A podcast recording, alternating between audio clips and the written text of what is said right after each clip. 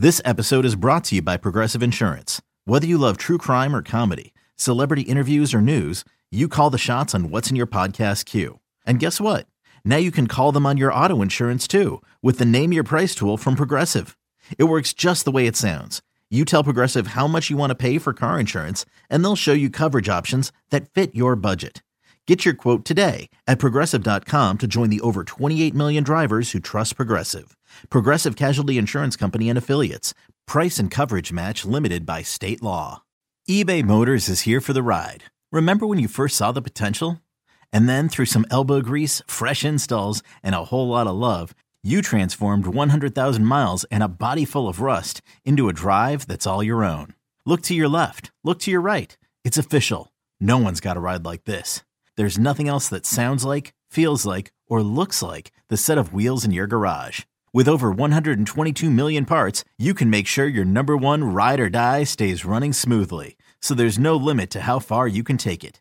Brake kits, turbochargers, engines, exhaust kits, roof racks, LED headlights, bumpers, whatever your baby needs, eBay Motors has it. And with eBay Guaranteed Fit, it's guaranteed to fit your ride the first time, every time, or your money back. Plus, at these prices, well, you're burning rubber, not cash. Keep your ride or die alive at ebaymotors.com. Eligible items only. Exclusions apply. This is Baldy's Breakdowns, the podcast, a radio.com sports original. And welcome to episode number seven of Baldy's Breakdowns. The countdown to the NFL draft continues, and we have a special episode for you. A great conversation with Charles Davis coming up in just mere moments. But first, the guy that I do the show with every week. I love it. He uh, he sweats football. He uh, eats pigskin.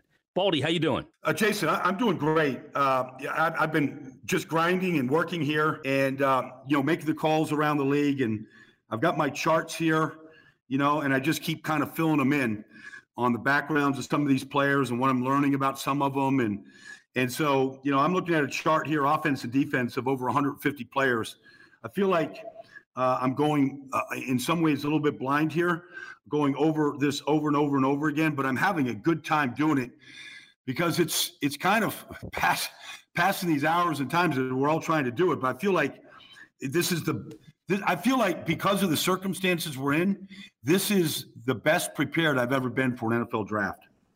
Well, it's a labor of love for you, and a lot of people are hooked up on you know Tiger King on Netflix, but you're you're the draft king, and we'll talk to Charles Davis in a moment as we get ready for the NFL draft.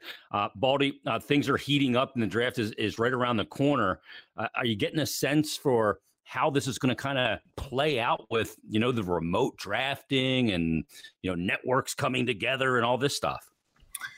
I I do. I mean, I, I still think there's like anything, like preparation always tries to look ahead and fix the glitches in advance. And so I think there'll be a lot of a lot of practices, a lot of trials amongst individual teams, and then amongst the dual networks of ESPN and the NFL Network that are broadcasting.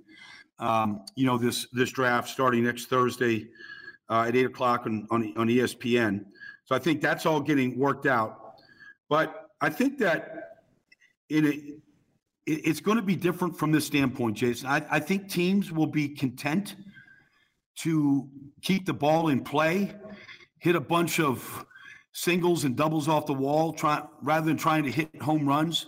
They, they just don't have enough medical on a lot of these players. They just don't, you know, I just don't think we'll see the number of trades while the draft is going on uh, that we have come to sort of really enjoy over the last few years. I think whatever trades might get done, might get done the night before, because it's just going to be too blind uh, once this thing gets started. And the clock is going to go by really fast and tick really fast. But I do f- have a feeling, and, and I've said this one other thing, Jason. I, I feel in some ways, and this might be just me thinking, and I might be completely wrong in this, but I think for the first time in a long, long time, general managers and, and personnel people are going to draft more off the tape than they do off the analytics, the, the measurables, the pro days, and, and what they glean from individual workouts or contact because of the circumstances. And I think that's going to be a good thing. I think when you watch these players over one, two, three years, you're going to get what you need to know. And that's what you're going to draft these players off of. And I think the teams that know how to do that and rely on that are going to draft well. Yeah, the football guys are going to, this is their kind of draft, Baldy. It is, uh, they're going to draft guys based on how they played football, not how they did standing broad jumps and other uh, different things for sure. Exactly. Well, let's get to our guest here. One of the really good guys in football and and covering this sport and been doing it a long time baldy a good friend of yours he joins us right now on baldy's breakdowns charles davis how you doing charles hey i'm doing well you know we're all battling it in some shape or form my only hope is that you know we're all okay. We're all healthy. Families are healthy. And those who are battling it i hope that they get well real soon and have a chance to recover. And how about those first responders? I mean that's just off the charts what they're doing. I, I kind of like want to just jump ahead to that day charles when you're in a stadium and i'm in a stadium and of actually coming together probably for the first time uh, in, yeah. many, in many instances in a football stadium what that you know what that feeling is going to be like. We're all going to kind of look around and and we're just going to hug the closest person we can find, maybe. Yeah, I think that's a great way of putting it, Brian. And you know, I, I always shudder with comparisons, right? You know how it is when you make a comparison about something and it, yeah, you, are doing it in the most positive way, and then somebody comes back around and hits you over the head with it with a baseball yeah. bat. But yeah. what you just said there and what you expressed, you know, the relief that we're back together that we can mingle in big groups again, that we can enjoy our sports without feeling guilty about it or wondering, should we be doing it? That's the day we're all longing for. And in a in a way, think about 9-11 and yeah. tragedy, horrific. This feels different because you're not having pictures of buildings falling, right, and planes mm-hmm, crashing yeah. into them and things of that nature. Yeah. But it's still tragedy. It's still horrific. Ask anyone yeah. who's had a loved one that they've lost, and you can't even say goodbye. You know, no. when when they get sick and you take them to the hospital, they stop you at the door. You know, people. You know, I remember the George Clooney in the movie Up in the Air you know, he, he made a, a, flip reference about, you know, you know, people dying and what have you, and you know, being alone. And he said, and the line was, "Make no mistake about it, we all die alone." Well, in a movie like that, you're thinking, no, that's really not true because I'm going to surround my love. You know, if we can, we'll be around our loved ones, right, and holding their hands yeah. as they pass over. But in this case, he was right. That's what's that's what we have going on here. So the reason I bring up 9/11 is when we came back into those stadiums right? And when we came back in the World Series, and our commander in chief, our president George W. George W. Bush, threw that first pitch. Remember that? Oh, yeah. Remember how the country nice felt? Oh yeah, I mean, shoot, he, he, had some movement going, didn't he? Like W. Yeah, he did. You know, he he kind of he kind of looked like Kevin Kline when he played Dave. Remember when he first impersonated the president and he oh, went yeah. out and threw the first pitch and he threw that sucker center cut, man. So it's the same thing in terms of that. Now, I'm trying, you know, I said comparison, what have you, but I think Brian, it's apt in terms of what you're talking about. That's the day we're looking for, where we can all be together and have that community again, and that means that we have beaten this thing, and we're not all carrying it and about possibly spreading it.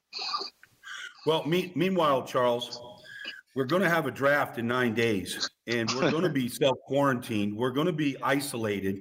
It's going to be different, look different, sound different, and I'm not sure yet that anybody knows just how we're going to pull it off.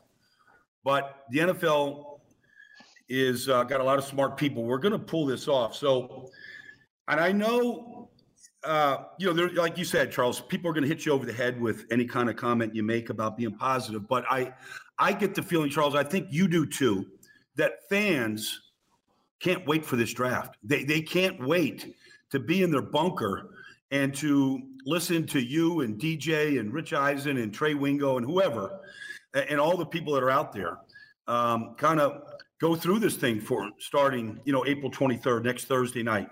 And and so with that in mind, Charles, what can you kind of give us a little glimpse of what how you think this is going to get pulled off and and maybe where some of the some of the things that might be different this year might go whether it's trades that might have to be done the night before like where do you th- where are you at with how this thing is going to get pulled off? Yeah, that's a great one, Brian. And and you're right about the appetite for it. I believe. I think when this thing first started, guys, didn't you all hear from different friends, people, whether they were in sports or not, that said, "Hey, we got to slow down all the sports stuff, right? It's kind of tone deaf to talk about contracts during this time frame. I, I think we all heard that. But to me, from what I've seen, and it's not because we're in it, but I just it's just been real. That was never the mm-hmm. issue. Fans fans still wanted to know about free agency. Fans still wanted to know about the draft process. When a player signed for 100 million dollars, everyone said, yeah, they were going to do that anyway. Okay, what's next for us? Did he come to my team or not? And I will bet that on your Baldy's breakdowns, I bet you've seen an uptick in in, in people watching them and traffic there because people are thirsting for all of this. So I think you're exactly right. So here's how I think it's going to be pulled off. It's going to be an ESPN driven draft. Okay. Mm-hmm. NFL Network is closed down. Baldy, I can't remember when was the last time you had to go to LA, right? When's the last time they let you go to LA? Okay. So so so they've been shuttered since what, about mid March? I know yeah. Fox Fox Studios in LA have been shuttered since then. Yeah. Um, NFL Films didn't they shutter somewhere around mid March as well in New Jersey? We, we, shut down uh, a little over three weeks ago. Okay, so, so so they're shut down in New Jersey, so you can't get in there. The crazy thing is, every night we watch the governor of New York. So that's ground zero, essentially, right? It feels like it. Yeah. New Jersey's shuttered. New York is shuttered. Connecticut, ESPN's open. So I'm not making a judgment. I'm not making a value on it. It's just that mm-hmm. quirk allows ESPN to drive this draft. So right. they're going to drive it my understanding is there are going to be three people from NFL Network who will work the draft on ESPN's air with mm-hmm. them, and that'll be Daniel Jeremiah, the top the top draft guy for NFL Network. It'll be Kurt Warner, their Hall of Fame quarterback, and I've heard it's going to be Michael Irvin.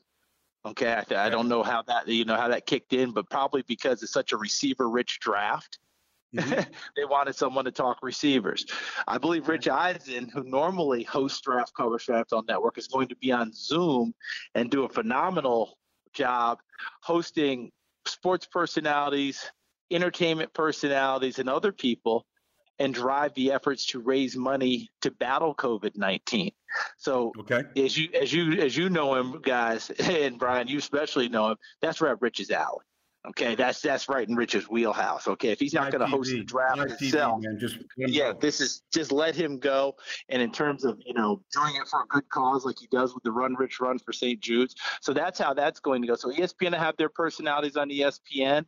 It'd be the normal people I would imagine that we're used to seeing. Obviously, that'd be Mel. That'll be Trey Wingo hosting. Um, that'll be um, Louis Riddick and I believe Booger McFarland on day one, and then over on ABC to be kind of the game, the uh, college football game day crew. Herbie, Desmond, Rece Davis, David Pollack, and I believe Todd McShay is going to sit with them the first couple of days. So that's how okay. that's going to go. And NFL Network will not be on air during the draft. There may be some shoulder programming, you know, some pre-draft stuff where they hook up with people from their home camps. But that's going to be the, that's going to be the crew that's going to bring you the draft. DJ will be there all three days. I would imagine Kurt and Michael uh, Brian would be be round one be first night, yep. and then I don't know that Probably. we'll see them again. And I think DJ will be with all the rest of the guys, and of course everyone is coming at it from different places. I think ESPN will have all their guys there safely distanced from each other, and I think DJ will be at home, you know, from his home camp yep. doing the entire draft that way. Okay, that's what I understand. Uh, CD, throw this now curveball in of doing it remotely. So where can the pitfalls lie in this unique draft?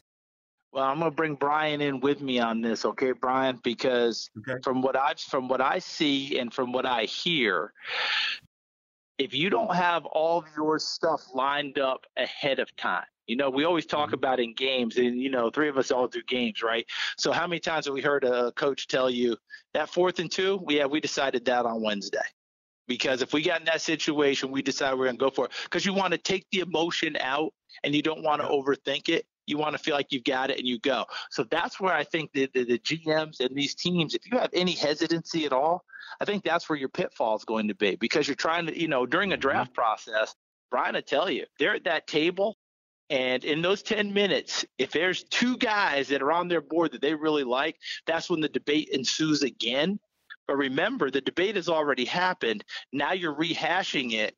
Which way you're you going to go? So if you're a club that doesn't have a real clear defined philosophy, we're going to take the highest rated player. Or we're going to go position of need if it's equal. If you don't have that ahead of time and now you're squirming and you're fighting and you're doing, remember, you're not right there next to each other. There's a delay. That guy's that guy's that guy's screen went down on you. Now you can't reach him by his cell phone. You you know, and, and then all of a sudden, ah, Mm. I, I, can't remember how many years ago it was where, where who, who was it that got passed up, Brian, in the draft that, that didn't get their pick in on time? Vikings, right? Remember that? They don't get their yeah. pick in on time and they get passed. Now, yeah. you could very well lose the player you want in that process. We could have that again, although I get the sense there's going to be more leeway if there's anything that goes wrong technologically. Now, if everything's fine and you screw it up, well, guess what? You missed. But if technologically something goes down or whatever, I think the league is going to let them have a little extra time without making a big deal about it. But I just think that teams that are, are, are doing this with confidence, not whining about the fact I didn't get my last time with that player, I didn't get to see him, I didn't get to do that. You go with your reports, you go with your tape, you make your de- you make your determinations and your rankings and go. I don't know how you feel about it, Brian, but I think that's where the pitfalls are going to be. An uncertain GM might have some trouble in this one. Teams that are well led, Charles, I think are going to sail through this thing. And yep. the teams that are, are poorly led, uh, we have seen general managers relieved of their duties as soon as the draft is over. I don't know that that's going to happen, but um, you know, the teams that are not organized, that do not have a, a well set board, that do not have a great philosophy, uh, those teams will struggle. And we see it every year. And this may very well be the year that that it you know it gets uh, really pronounced a little bit more than normal. So I think that is, going to take place.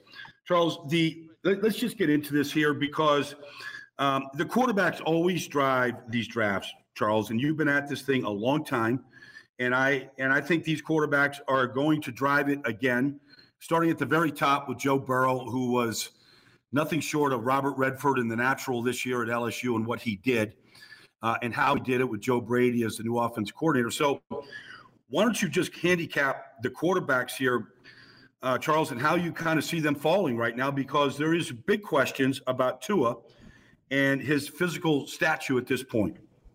Well, we'll find out who really likes him we're going to find out in a hurry because if there's if there's a flurry at picks two and three, and probably starting at three about Detroit and making a move there, then we'll know about if they're coming up to get Tua or not. If someone's really dead dead set on getting him, because if you just let it stand and Miami's allowed to sit there, I think they can take him at five if indeed he's their guy. I mm-hmm. sense that he is their guy, that he, they like him better than Herbert. That's the sense I'm getting from when I'm talking to some people. Don't know that I'm 100% correct because you know we're what, nine days out? Right now, everyone is making an ascension up the board, and what I and I say that tongue in cheek, because right mm-hmm. now everyone's writing a different article, trying to get a different slant on it.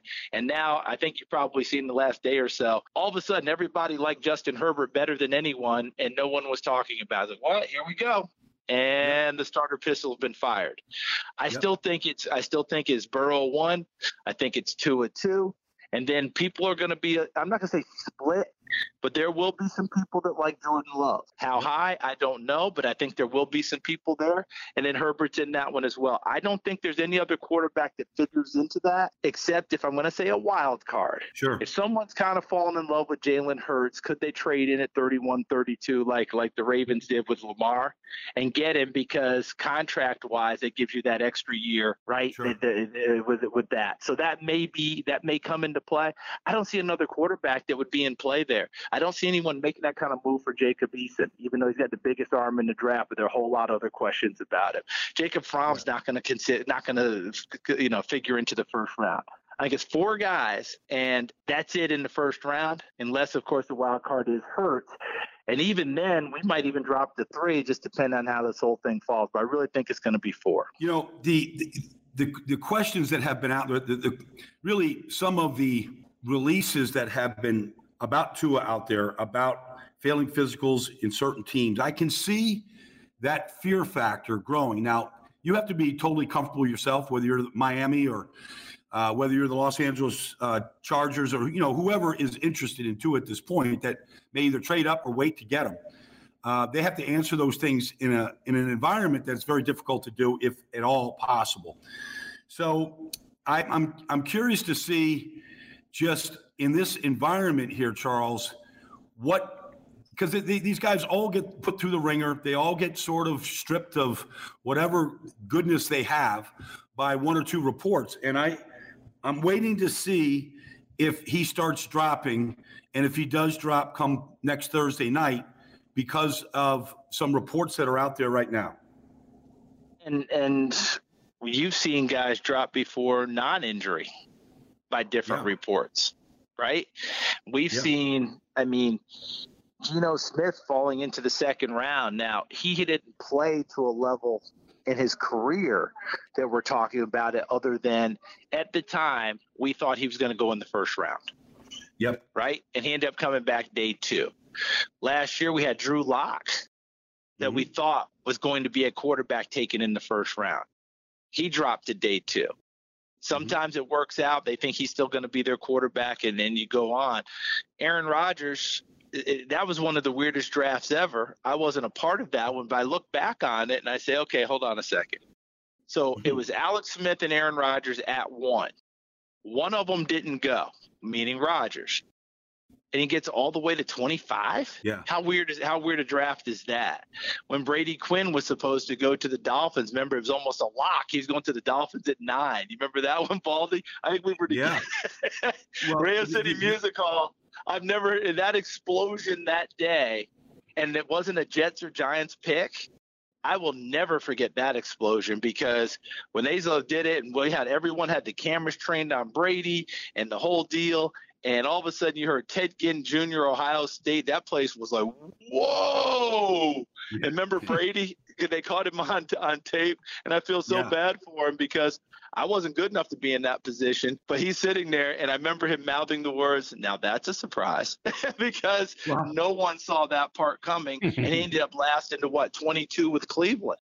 So we we never know. We're not even talking about a guy with a hip injury, a bad hip injury. We're not talking about a guy with two bad ankles. We're talking about a guy who was perfectly healthy. And, and remember, Brady Quinn was a brood in the weight room. Yeah. Well, the, the irony with that whole Aaron Rodgers situation and Alex Smith was Mike McCarthy was the offensive coordinator of the 49ers. And, you know, the irony is he ended up, you know, coaching him obviously for a, a big part of his career here and now down in Dallas. So the, the, the, the, the position here, Charles, that looks like it's as deep as we have seen, and maybe you can uh, shed some light on it, is this wide receiver draft uh, I don't know that anybody has a real firm sense on how to rank CeeDee Lamb and Jerry Jeudy and Henry Ruggs and Justin Jefferson and and how they might fall. But you've been at this a long time. Uh, I've gone back and looking at a number of drafts. The 2014 drafts had Sammy Watkins and o- Odell Beckham Jr. and Davante Adams and Brandin Cooks. It was pretty good wide receiver draft. How deep is this, Charles? And how good is this draft at wide receiver? it's as deep a draft baldy as we've seen in pick your number of years yeah. in terms of that position. Do we have a Julio Jones in this draft? I don't know. Yeah. I think we've got a lot of really good players. I don't know that any of them would be rated higher than Julio was coming out. So my point being that dominant bell cow receiver. Well, any of these guys could very well be, but would they have been rated as highly as Julio coming? I don't think so. But still, CeeDee Lamb, Jeudy, Ruggs, Justin Jefferson, as you mentioned. Then as we get down later in the first round, we've probably all seen the mock drafts that have a number of guys that possibly could go. Are we mm-hmm. talking Tee Higgins at Clemson? Are we talking mm-hmm. Brandon mm-hmm. At Arizona State? Laviska yeah. Shenault at Colorado, right? And so we're into more and more of these guys that potentially are sec, you know, first, second, type uh, uh, first second round type guys, and then it just keeps going. You know, yeah. where do you get Denzel Mims at, at, at, at Baylor? Was a big time player, right? KJ Hamler, right? K, right, and, and, all these guys. Some some people might have a first round grade. Do you have do they have a first round grade uh, grade on Jalen Reagor? From TCU, who's a flat out dart and can flat out fly and can return kicks for you. So it just goes on and on. And I just think like a guy like Omar, what, was the kid out of Arkansas State, Omar Bayless or Blacklock? Yeah. I mean, it's it's crazy what you're seeing in terms of numbers, what they do. They might be third round picks. James Proche out of SMU, all he does is catch SMU. first downs. Right? You've had him, Baldy. All you do is catch oh. first downs.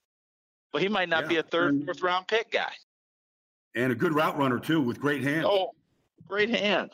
So it's it is a very very deep wide receiver group, and that's going to make for some teams I think to make some decisions early because in my mind, as you said, the quarterbacks will drive the first round, but the offensive tackles there will be a run there because there are four what we think big time tackles on the board. So there have to be a mm-hmm. run in that, and you got to decide: am I more tackle needy or receiver needy? Plenty of receivers in the first round, but I think a lot of the tiebreaker might very well be if I need that other position, I may take it now because I think I can get a receiver later. Charles, that, that may be one of the things that affects uh, teams thinking in deciding to trade up, trade back. And in a normal draft, those things are, are commonplace, right? Uh, in this draft, it may not be. Do you expect to see less movement within the draft because of maybe the cumbersome nature of this? I think possibly. I don't know that the nature of the draft is going to keep people from making the trades because he can still do it. They're still going to be the lead guy. And you know what's funny about it? When all else fails, landlines still still prevail.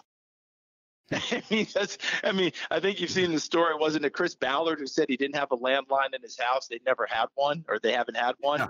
He, had, he yeah. had to have one installed for this draft. Right. Okay. So when all else fails, we can still ring it in like it's 1960. All right. And, and they can still make that call. I don't know that that's going to be the issue as much as what's my confidence in trading for a player that if my reports aren't as complete as I like them to be, do I take a chance on that guy or do I go ahead and try and hit that single that I think I'm going to get by a kid I've got three years of tape on? that might be the that might be the tiebreaker for a lot of GMs in this one. I, I think I saw Dave Gettleman, the uh, GM for the Giants, say, "Yeah, medical risks not going to be like we had in the past. Yeah. So if you got some medical up there that he's not comfortable with, he may very well just bypass that in this draft because they haven't had enough time to test it themselves with their own doctors." It's a real concern, uh, Charles. I want to go to these offensive tackles because if you're the Giants, if you're the Jets, the Dolphins you're probably all looking for one of these giants here to anchor your offensive line. You said there was four, Charles. So that's Mekhi Becton, Jedrick Wills, Tristan Wirfs, and Andrew Thomas. They all, uh, in their own way, look like they could be elite players. I, I, I could nitpick a little bit about some technical issues that need to be worked on for all these guys. I don't think any of them are finished products, but would you care to to rank them, Charles, the way that you see these guys right now? Well, I you know I fell in love with Becton in Louisville, and then his yeah. athleticism really wowed me because you know Dave Gettleman I've known since I was in high school, and he has a you know he's he loves those big guys. Baldy, yeah. Uh, he said, know what he told me all the time in high school from the time I've known him in high school. He'd always say, Charles, it's always going to be a big man's game. Yeah. And to, when you when you hear that over and over out of a man, you say to yourself, sitting there at four, protecting Daniel Jones, is that Mekhi Becton? Well, mm-hmm. maybe not, because Tristan Wirfs is not small, right. and he was as, as as athletic, as athletic as we've seen in a long time. But he's played right tackle. So you're saying, okay, I'm going to bring him over and make him a left tackle. Jedrick Wills from Alabama has been a right tackle. So you've noticed their coaches have been saying, oh, don't worry about it. He can play left tackle ball. Well, we just played him right ball. Okay, that's fine, right. but it's still a yeah. projection. Okay, and then Andrew, in, go put that fork in your left hand and go eat your dinner. See right. See how that works for you because you can yeah. tell everyone, Brian, what it's like doing that. Everyone thinks in the middle of a ball game, a guy gets hurt, another guy comes in, and one guy swings from one side to the other. That it's just it's seamless. It's not seamless. That's a lot of work, a lot of thinking. There's usually usually guys are more comfortable one side or the other trying to make that work. And then Andrew Thomas, is is a guy that I think began this process maybe the top of the board yep. and may have gone down to the fourth guy depending on how teams look at it. So I, I'm I'm excited about how that's going to go. But to me, the first tackle off the board, the first time we're considering it, starts at four with the Giants we're going to find out which way we want to go because I think the Giants will have a decision between that tackle to protect the quarterback that they had such a kerfluffle about drafting last year, and also Isaiah Simmons from Clemson could very well still be on the board. And if I'm not mistaken, Brian, you played in the league double digit years. Isn't the New York Giants DNA, franchise DNA on the defensive side of the ball? Well, I mean, I I, I, I had to go up against a guy named LT for a long time in college and in the NFL. And you just, I mean, you go back to the Giants in the 50s and the Giants with Parcells and LT in the 80s. And you just keep going to Strahan. And the, their Hall of Fame players, in large part, have been on that side of the ball. And, you know, I mean, I, they, they need that type of marquee player, but I, I, they have to get this offensive line fixed once yes. and for all. Eli, the only guy that could have played and started as many games as he did for the long time was, was Eli. I mean, he just didn't get hurt, but nobody right. else could have survived. And now Daniel Jones is does not need to go through what he went through last year. And I think I think Mekhi Becton, he, he, going around him right now, Charles, like orbiting the sun. It's just, it's just long, long ways around him, and nobody goes through him. And I think he's only 20 years old. I can just imagine, and I don't know him, Charles. So, like, that's a big part of it. I don't know how yeah. hungry he is, work ethic. I mean, that's the thing that right. you got to find out about these guys by talking to the trainers and the assistant coaches and, and all that stuff. But if he wants to be great, you haven't seen a guy like this in a long, long time come into this league.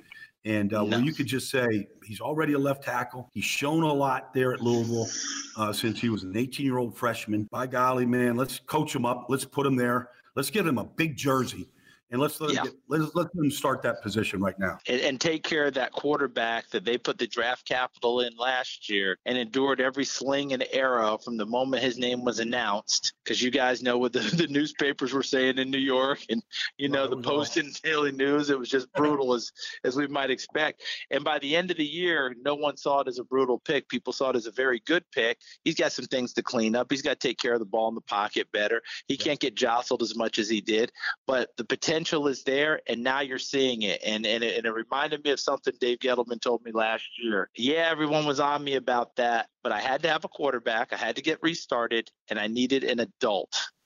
And, yep. and that's what he said. That's what he felt about Daniel Jones as opposed to other quarterbacks. And I think mm-hmm. he pro- has proven to be the right choice for the Giants. Probably only maybe one running back going to go in the first round this year. But one position that seems well represented in a lot of the mock drafts is linebacker. It's a position in the NFL which maybe isn't uh, deemed as uh, essential as it once was in this league.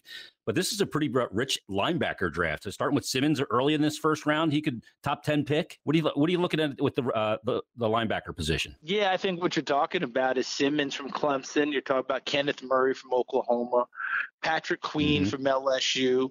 There's been some love for Zack Baun from Wisconsin to mm-hmm. possibly mm-hmm. get into the first round, and they're all a little bit different shape or forms. You know, Simmons is your ultimate chess piece use him all over the place. I think he's a will linebacker, an outside linebacker, kind of like a Thomas Davis coming out of Georgia, who was a safety first. And then you can use him a little bit. Shaq Thompson, who's also with Carolina, they seem to accumulate those types of players. But I think that's what he is. He's the most versatile guy there. To me, he plays like Derwin James. You know, even though James is a safety, the way they're utilized all over the place, that's a sim- that's a similar call for me. Queen and Murray are both run and hit guys, sideline to sideline, can rush the passer a little bit, but their speed is overwhelming, which is not surprising because think about those LSU linebackers that Queen is coming after, right? The Kwon mm-hmm. Alexanders, the Deion Joneses, yeah, you know, Devin those sort of guys. Devin White coming out last year. They got a pretty good tradition going now. And then when you look at Murray from Oklahoma, his ability to run, find the ball, make plays, you know, get into the passing lanes a little bit. Plus, you were talking about Baldy. Do we know these kids? Well, if his backstory is any indication, you're getting a really responsible, mature kid who's there to go to work. And that's a big part of what's going on. So, yeah, there'll be a bunch of those backers.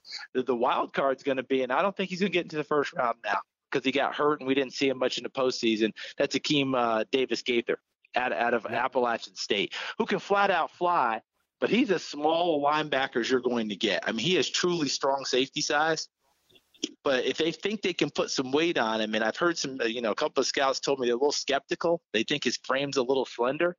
But I don't know about you, Baldy, but every time I turned on the tape, number 24 was was wrapped around ball carriers. I mean, the entire mm. ball game.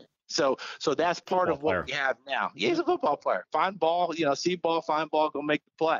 So so we're gonna have plenty of those that go. You mentioned the running backs. There may only be one in the first round. Someone may grab one late. Kansas City could fool us at 32 if indeed they stay there. But but I think the run on them starts in the second round, and they're Mhm. bunch they're a bunch of really good players. And now people got to decide: is Jonathan Taylor's odometer too heavy from college? Three straight Allows the years. touches, Charles. Allows the Right? touches is a bunch of touches. Yeah. That's a lot of touches. He wowed us at the combine. People forget he was a high school sprinter. But how many touches Mhm. again, Baldy? A thousand. And he ran for between the two rushes thousand and the yards. catches, Charles. Yeah, and and and oh, by the way, those are some tough yards in the Big Ten now. Okay, so there's a lot that goes along with that. Are you feeling it for Cam Akers? That the idea that his team just was really horrendous, but he was a good player who didn't get to show his wares, right? J.K. Dobbins from Ohio State. Another guy with great production. Odometer not quite as big, uh, not even close to big as Jonathan Taylor's. And then, of course, DeAndre Swift from Georgia, I think really benefited from that. I, th- I think I saw in his last two years, I don't know that he had 300 carries, you know, hmm. Yeah. 300 something carries. So his odometer is really low, which is a good thing coming into the league because he had to sit behind some guys who are pretty good in the league right now. So those are the top guys. But then you're going to have some guys like a Darrington Evans, who I just love out of Appalachian State. I think he's mm-hmm. going to be a mid-round guy who's going to be a dart and going to be a player. He kind of reminds me a little bit of. I think he'll go in the third or fourth round and be a player like Kareem Hunt was when we drafted him when he got drafted by Andy Reid, coming out what third, fourth round out of uh, Toledo. Third so round. that's the type. That's the type of thing we're talking about. I hope I got this goes either Toledo or Akron. I can't remember which, but you know, Yes, those it are the types of things we're talking about. Yeah. It's Toledo. Thank you. How about so so, so that kind of Edwards-Helaire, production's there. Oh, uh, Where are you at with Clyde Edwards Helaire? I mean, he's a dynamic Oh. player. Dual back offense sets that these teams are in. I mean, he Yep. might be the best of all of them right now. He and, and you know, Baldy, I think that he's going to get compared and has been compared with Darren Sproles. He gets compared with Maurice Jones-Drew because it's a height comparison. Right. I don't think he's either one of those guys. I think he's a very good football player. I think he's a little more of his own person. And that LSU Bama game that was so great last year, and Joe Burrow was terrific in it, and all that other good stuff. I still think Clyde Edwards Helaire was, the, the difference in the ball game. Remember that third and 10 late, guys, where they swung it out to him? And he went through how many Bama guys and picked up a first down? On a first down, Bama Mhm. couldn't afford to give up. And then late in the ball game, they've got their timeouts, but they've got to stop them from running the ball. And he runs it inside and runs through about six people and picks up a first down, and there's your ball game.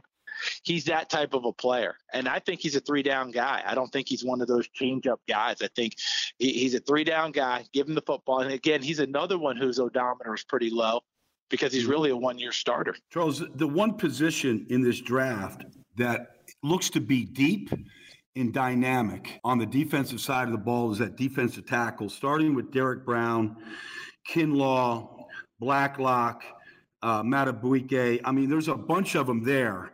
But how do you look at that position? Because there are some people that still believe that, man, when you can push the pocket and Drew Brees and Tom Brady and these guys can't step up, that that is almost more valuable than guys that can scream off the edge like Chase Young. Listen, we saw it in Super Bowls. Look, Seattle was giving New England all they wanted and then some. Mhm. And who got? Wasn't it Avril? Was it Cliff Avril got hurt? Somebody they were swinging inside got hurt, and now things changed because they were just pushing the pocket in Tom Brady's face, and he was struggling to find room to throw the ball.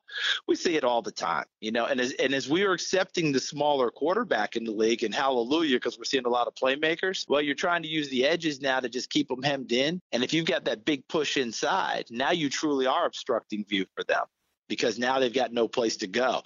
That's what you're mm-hmm. trying to get done. And see, I think that in this draft, there are a couple of those guys listed at defensive end that I think are going to make their money moving inside. I think that they're going to be at mm-hmm. their best there. To me, that is Baldy. That's Marlon Davidson from Auburn. Sure. I, I think I think that's AJ Epenesa from from from Iowa. Big power rusher off the edge. But I think that when you get into the sub packages, if he can go inside, use the power and a little bit more of that speed, I think that might be more where he's going. So this is a draft to me that's bereft of edge guys and loaded more with the guys you talked about on the inside. Hey Charles, do you do you have a, a bold prediction for that first round next week? Some team that's going to make a huge move up, who's going to grab a guy like Chase Young, or you know get a real good value there if if these quarterbacks really move up the board? Do you have a good value proposition or or a big bold move you, you kind of feel like it's going to happen? You know what's weird for me is we keep getting told by New Orleans that Taysom Hill is their future.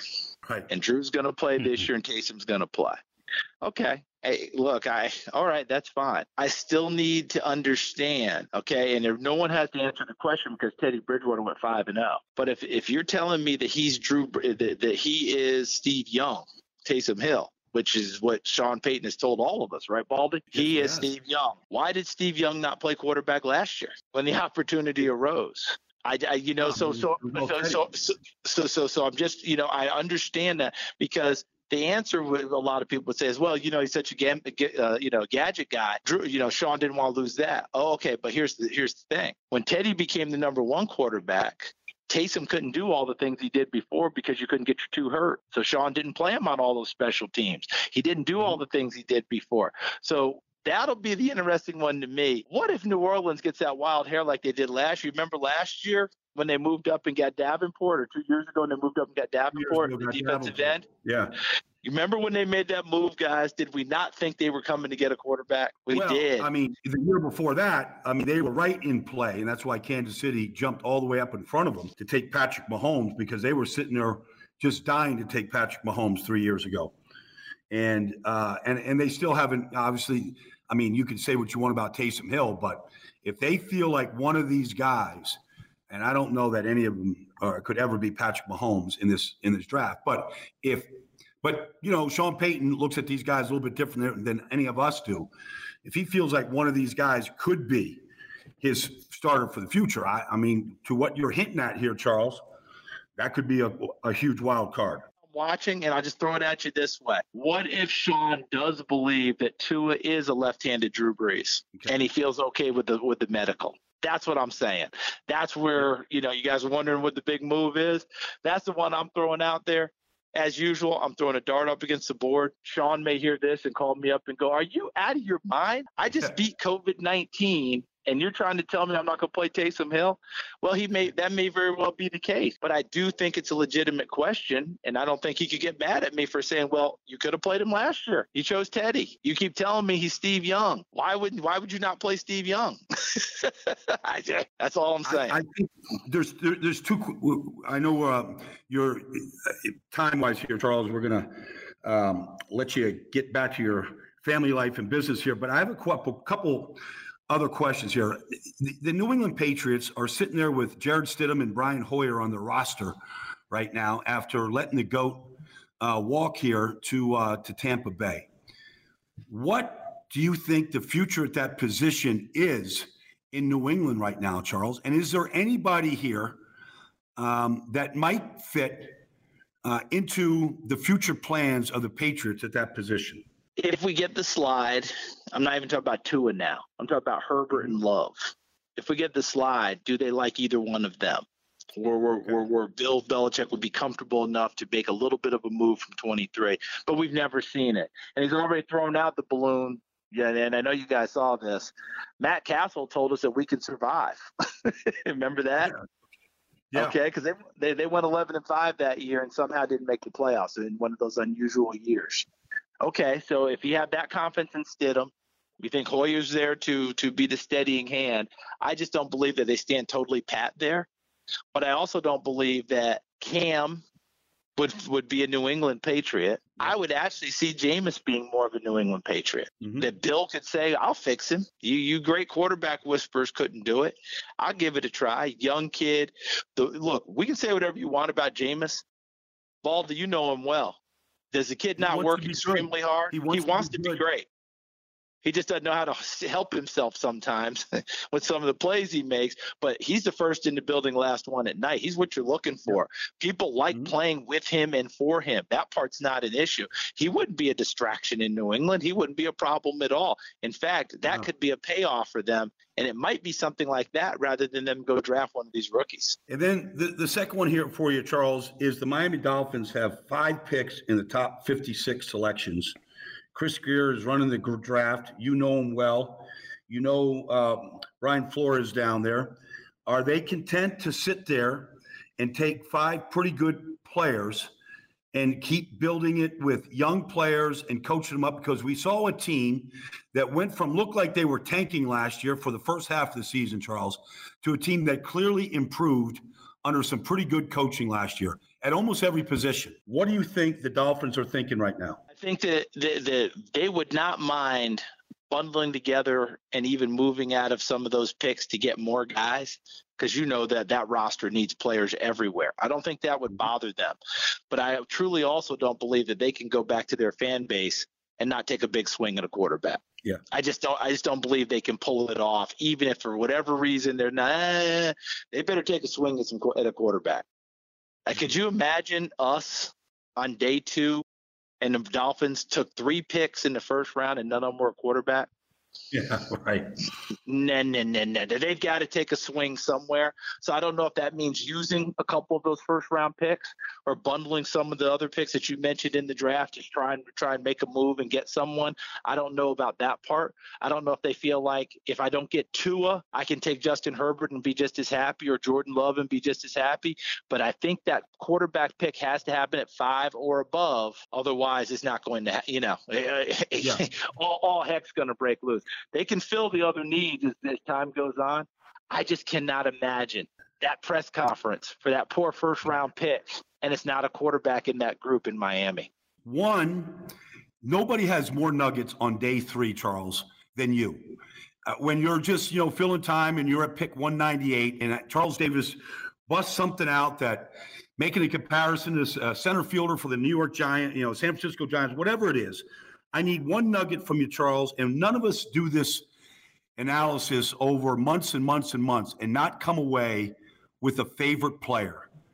Can you give me a nugget, Charles, and can you give me a favorite player nine days before this draft? I, I'm going to take it out of the first round, my favorite, and it's a corner who I think is going to be a slot corner out of Louisiana Tech. And I think you know I'm talking about, Amik Robertson. I love him. Absolutely love him because he's a ball hawk. And my quick comparison is Kevin Byard came out of Middle Tennessee State, doesn't get invited to the combine, has 19 picks in his career. Sure what did. does he do in the NFL? He's a ball hawk in the yeah, NFL as well, right? Remember last year, Washington took a corner in the seventh round out of James Madison and Jimmy Moreland. 16 yep. or 17 picks in his college career. By the time they benched um, uh, Norman, Josh Norman. Not Josh Norman. Nor, uh, Moreland ended up t- taking up a lot of that slack. I'm big on ball hawks. Meek Robertson's yep. 14 picks, 48, 48 uh, pass breakups in three years there. He's been coached in college by a 10 year NFL veteran corner, Justin Burris. Remember him, former first round sure pick, with, with, with, I believe, yeah. with Indianapolis, you know. out in Notre Dame. This kid's been trained like a pro the entire time he's been in Ruston, Louisiana. And I think that one's going to be fun. He was an offensive player in high down school. there in Louisiana, Charles. So. Hey, hey, yeah. there's a lot of players that look. LSU loads up on Louisiana kids. They're not going elsewhere to get their get their players now. They get them yeah. in Louisiana, and then they they support from there. But this kid, trained by a pro, thinks like a pro, acts like one in a lot of ways in how he goes about his business and how he goes about practicing. That's one of that's one of the guys that I would keep a really strong eye on because I think he's a second, third round guy and I think he's going to play a lot in the NFL because of his ball hawking ability. Yeah, I, I think Charles that uh, when I when I studied him, I mean I think he had, gosh, did he? I know I think he had the four interceptions. Well, he had uh, what do you have? He had 14 total interceptions, right, Charles? 14 for his years? career. 14 over and three years. I think I think three or four of them went for touchdowns. Yes, he takes them the other way, and 48 pass breakups in three years. and you want to watch a fun, watch a fun, well. yeah, watch a fun tape. Quez Watkins is a, an underrated receiver out of Southern Miss who can play, one of the better ones in in their in their conference. And watch Amik Robertson go get it. That's a fun one. One nugget, Charles. One nugget, and we'll wish you well. Keep you safe, and uh, we'll we'll look forward to the draft. Give me give me one Charles Davis nugget that we all can chew on here put me on the spot. Okay, one one of those nuggets. God Almighty, I'm really blanking here big time. Uh, uh, sometimes it has to be uh, triggered when you're uh, sitting around on that uh, desk. well, I'll put I'll put it to you this way. I don't have the one nugget, but I will say this this will be a draft where we have a number of kids. Like we always have kids who come out of adversity, but this draft, when you think of a Yetur Gross Matos with his brother yep. getting hit by lightning and another brother that drowned, right? Mm-hmm. When you talk about when you talk about um, um who's the other uh, Laviska Shenault, whose father yeah. was I think changing a tire and got and got killed. You know, we've got stories like this up and down the board. You know, we talk about Kenneth Murray, whose family adopted three disabled, you know, uh, uh disabled children because they didn't want to mm. break them up as a family. And and and at 10 years old, the kid tells the old man, "Hey, if anything ever happens to you and mom, I got them. Don't you worry about it. I'm 10." And to this day, yeah. he is their guy. You know, we have more stories like this going along. It's going to be that type of a draft where you're going to feel like, "Oh my goodness, this yeah. keeps happening." And I think we have a lot of maturity in this draft that may have mm-hmm. to be that may have to come to the front because we didn't get to do everything we talked about in terms of you know talking to kids and getting all the all the evaluations and the 40s and all that other stuff.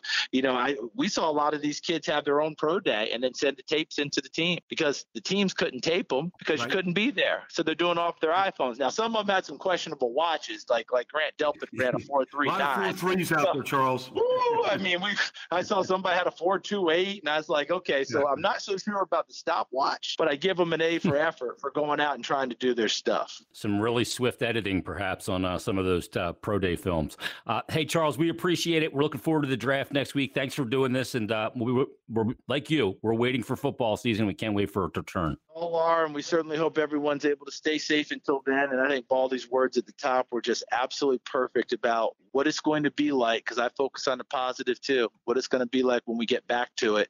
It's going to be a heck of a time, and we're going to actually like who sit next to us in the stands during that time frame. That's for sure. Yeah. Charles, th- th- thanks very much for your time. Thanks, and, guys. Uh, best safe. of luck. Stay safe, and uh, look forward to uh, to hearing you next week sometime. All right, I look forward to it too. You guys be good. Thanks for everything. Oh, Baldy, he's a great guy, isn't he? Well, you know, uh, first of all, Charles is unbelievable, unbelievably gracious with his time, and then when you factor in the knowledge, the information, and you know, just the type of person he is. I mean, he's uh, there's nothing that Charles Davis can't really add some real good insight and life to whatever he decides to do. So I, I, felt like we learned a lot here today from Charles, and like you always do, you know, I mean, the guy's just he just knows how to he just knows how to get information in a really kind of a you know professional, gentlemanly way. Yeah, and the other thing too, I love the story that he always tells about his kids finally thought he was cool when he was on the Madden football game. Is when yeah, he announcers. Yeah. It's a great story. That's when, that's when he got real street cred inside the Davis family. Yeah, no doubt about it. Coming up on episode eight, by the way, of Baldy's Breakdowns, another expert's going to join us. That is you, Brian Baldinger. We're going to do Baldy's Breakdowns on all these positions. We're going to get you set for the NFL draft because it's getting closer and closer. It is just about upon us. Draft week is here. So uh, that'll be on episode eight. But everybody, thanks for listening. Stay healthy. Baldy, you stay healthy as well. Um, and, uh, you know, we're thinking about everybody, all the first responders and all the, the medical professionals and people on the front lines of this COVID 19 battle. Boy, they are massive heroes, and we all uh, appreciate the work that they're doing. We like to recognize the heroes here, Jason, on this podcast and around the NFL, and they will. They will be recognized. There will be uh, a ton of money raised during this draft to help out those that are needy at this point. And we wish everybody and their loved ones the best of health and safety here during this uh, really challenging period that we're all going through. Well said, Baldy. Thanks for listening, everybody. We'll be back with episode eight and a Baldy's Breakdown episode. Have a great day.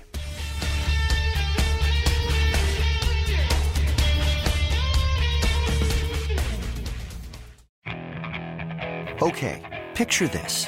It's Friday afternoon when a thought hits you. I can waste another weekend doing the same old whatever, or I can conquer it. I can hop into my all new Hyundai Santa Fe and hit the road.